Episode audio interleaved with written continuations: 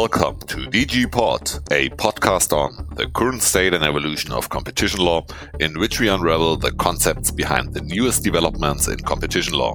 I'm Peter Giese from CMS Stuttgart, and I'm joined by my colleague Roxana Kruse from CMS Brussels. Hi, everyone. Welcome to our podcast.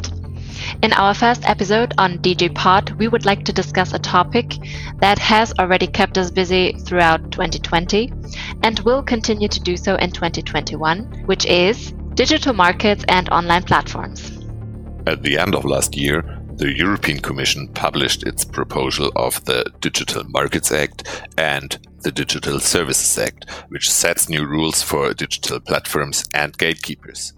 The Commission's announced legislation around platforms attracted a lot of attention and raised a few eyebrows in the digital and competition world alike.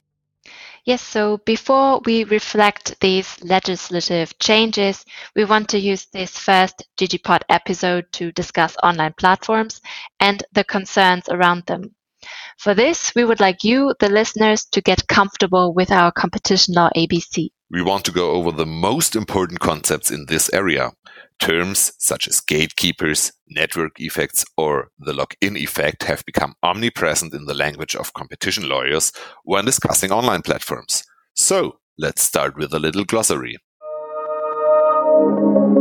When dealing with platforms, you certainly cannot avoid talking about gatekeepers. But what is the term about? Yeah, so generally, when we talk about gatekeepers, um, we think of someone who grants access to something. Basically, who decides who is in and who is out. In competition law, we borrowed this term. It relates to economically strong platforms with a significant impact on the market and that links a large user base to a large number of businesses. And additionally, it usually has a stable position in the market. If you want to hear names, Google, Apple, Facebook, and Amazon are likely the first ones to come to mind. Yes, these companies offer very valuable services which we as users benefit from. But why are there concerns around them? There is a concern that big online platforms may harm competition. The European Commission already described large online platforms as private rulemakers and bottleneck. The European Commission has found that very few large platforms capture the biggest share of the value.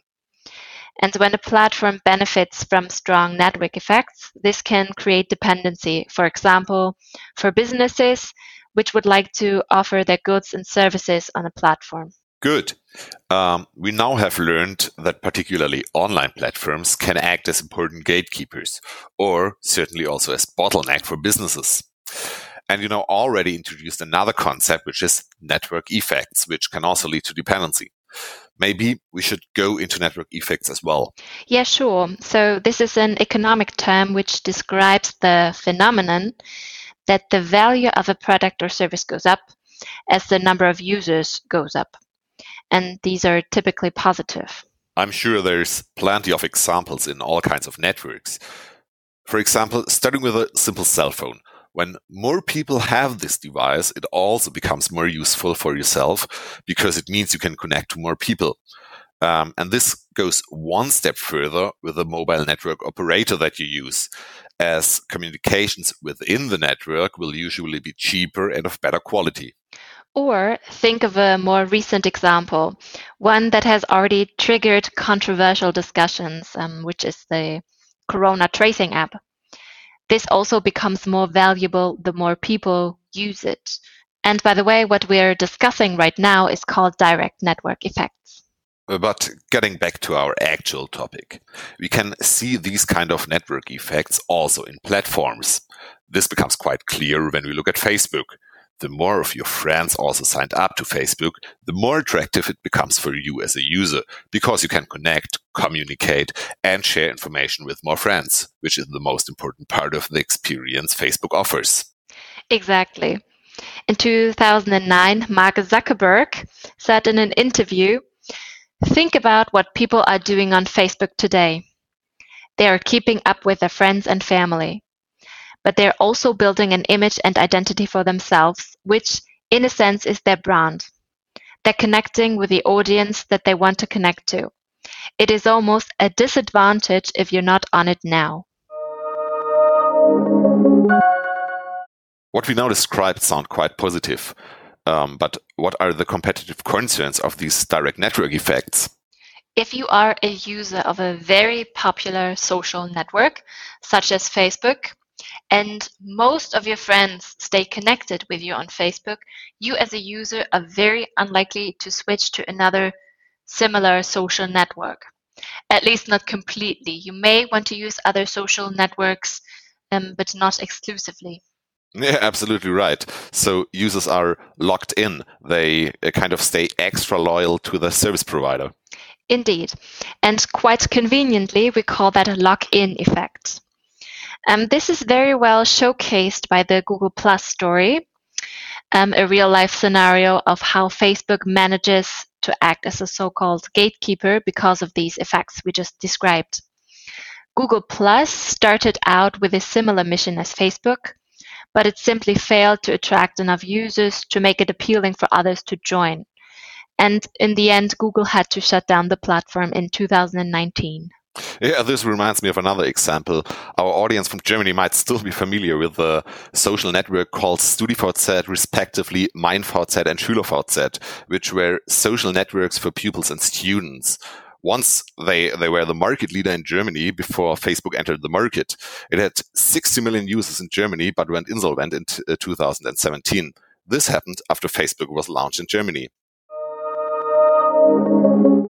So such lock-in effects ultimately may weaken competition since through such lock-in effects, competitors of such gatekeepers are prevented from entering the market or are forced out of the market. But let's get back to our network effects. We now already tackled direct network effects. What other kinds of network effects do we know? Yeah, you might already guess it. When we have direct network effects, of course, we also have indirect network effects. Um, platforms do not only have one group of users. A platform can also connect two sides of a market. Just imagine a very simple example, a farmer's market. At the farmer's market, um, farmers sell their goods and um, customers go shopping for different types of products, all in one place. And if the marketplace is frequented by a number of users, it also becomes more attractive to farmers. And when the offers by farmers increase, it will also become more attractive for customers. Yes, so a farmer's marketplace is already something like a platform. Yes, of course, currently we're mostly talking about digital markets and platforms. And there are also more modern examples such as um, booking platforms, online marketplaces, or social media. Applying what we already know about network effects, Indirect network effects describe that when the number of users goes up, the platform also becomes more attractive for businesses to join. And the more businesses offer their products or services on a platform, the more valuable it becomes for users, and the more valuable it becomes for businesses, and so on and so on. Yeah, you see where this is going. Coming back to our favorite example of the day, Facebook, you can see another example of network effects. Um, of course, you know that users do not have to pay a fee to use Facebook. Facebook is financed by advertising. And as the number of users go up, Facebook also gets more interesting for businesses to place their advertisement on the platform.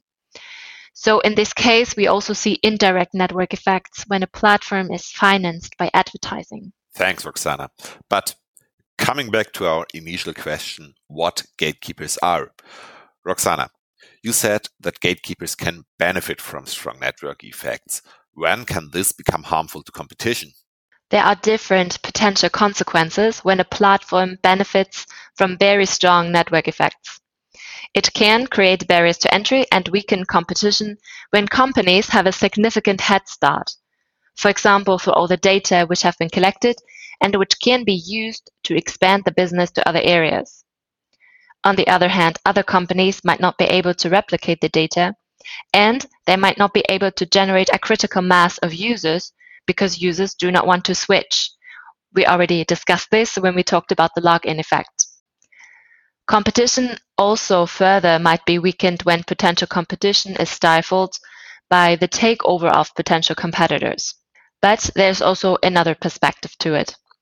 Some gatekeepers might apply unfair practices towards their business customers. And as I said before, very few large platforms capture the biggest share of the value. Therefore, businesses might not have any outside options and simply cannot switch to another platform. And here, the European Commission comes into play, which has proposed legislation to address some of the concerns around large online platforms. The Digital Markets Act particularly seeks to address the problem that when gatekeepers engage in unfair business practices, this can prevent or slow down valuable and innovative services of its business users and competitors from reaching the consumers. So, Peter, can you tell us what to expect from the Digital Markets Act? Certainly, we can expect the EU to establish criteria that determine when a platform is a gatekeeper. The EU will definitely not regulate all platforms, but only those that are large and systematic and which have a strong economic position and are active in multiple uh, EU countries.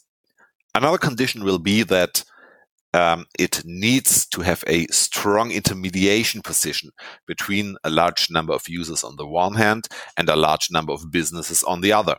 And last but not least, this position in the market needs to be arranged, meaning that it is stable. The European Commission proposed presumption when these criteria are met. This will lead, at least in the opinion of the European Commission, to objective and verifiable criteria. Will this piece of legislation then only be applicable to Google, Apple, Facebook, and Amazon? Well, it will be applicable to so called core platforms such as search engines, social networking services, certain messaging services, operating systems, and online intermediation services. And Google, Apple, Facebook, and Amazon will certainly fall under the scope. But the European Commission estimates that much more companies will fall under the scope either. And once a company has been identified as a gatekeeper, what are the obligations of gatekeeper platforms? The European Commission is going to introduce a couple of do's and don'ts for gatekeepers. Companies will have to comply with a defined set of prohibitions and obligations to avoid a number of unfair practices, such as prohibiting self preferencing of a platform's own services, obligations to ensure interoperability with its platforms, and obligations to share data that is provided or generated on the gatekeeper's platform by its business users.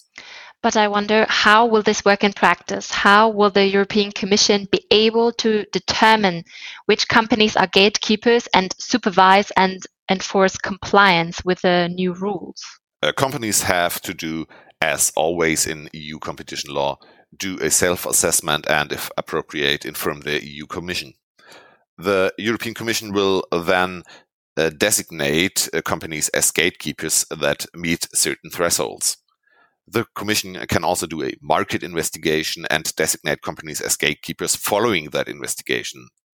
When it comes to enforcement, the Commission will have the power to investigate, such as requesting information, conducting interviews or on site inspection, and ultimately impose fines or remedies. We are now already at the end of our first episode and hope we could give you a jumpstart in the area of digital competition law. In our next episode, we will discuss further legislative proposals to tackle competition concerns arising from big digital companies or services. We hope that you enjoyed our two days episode. Please follow us on our CMS Law Now platform and subscribe to our newsletter so you won't miss our next episode and to receive all DigiPod updates. You will find our sources for this episode and further information in the episode description.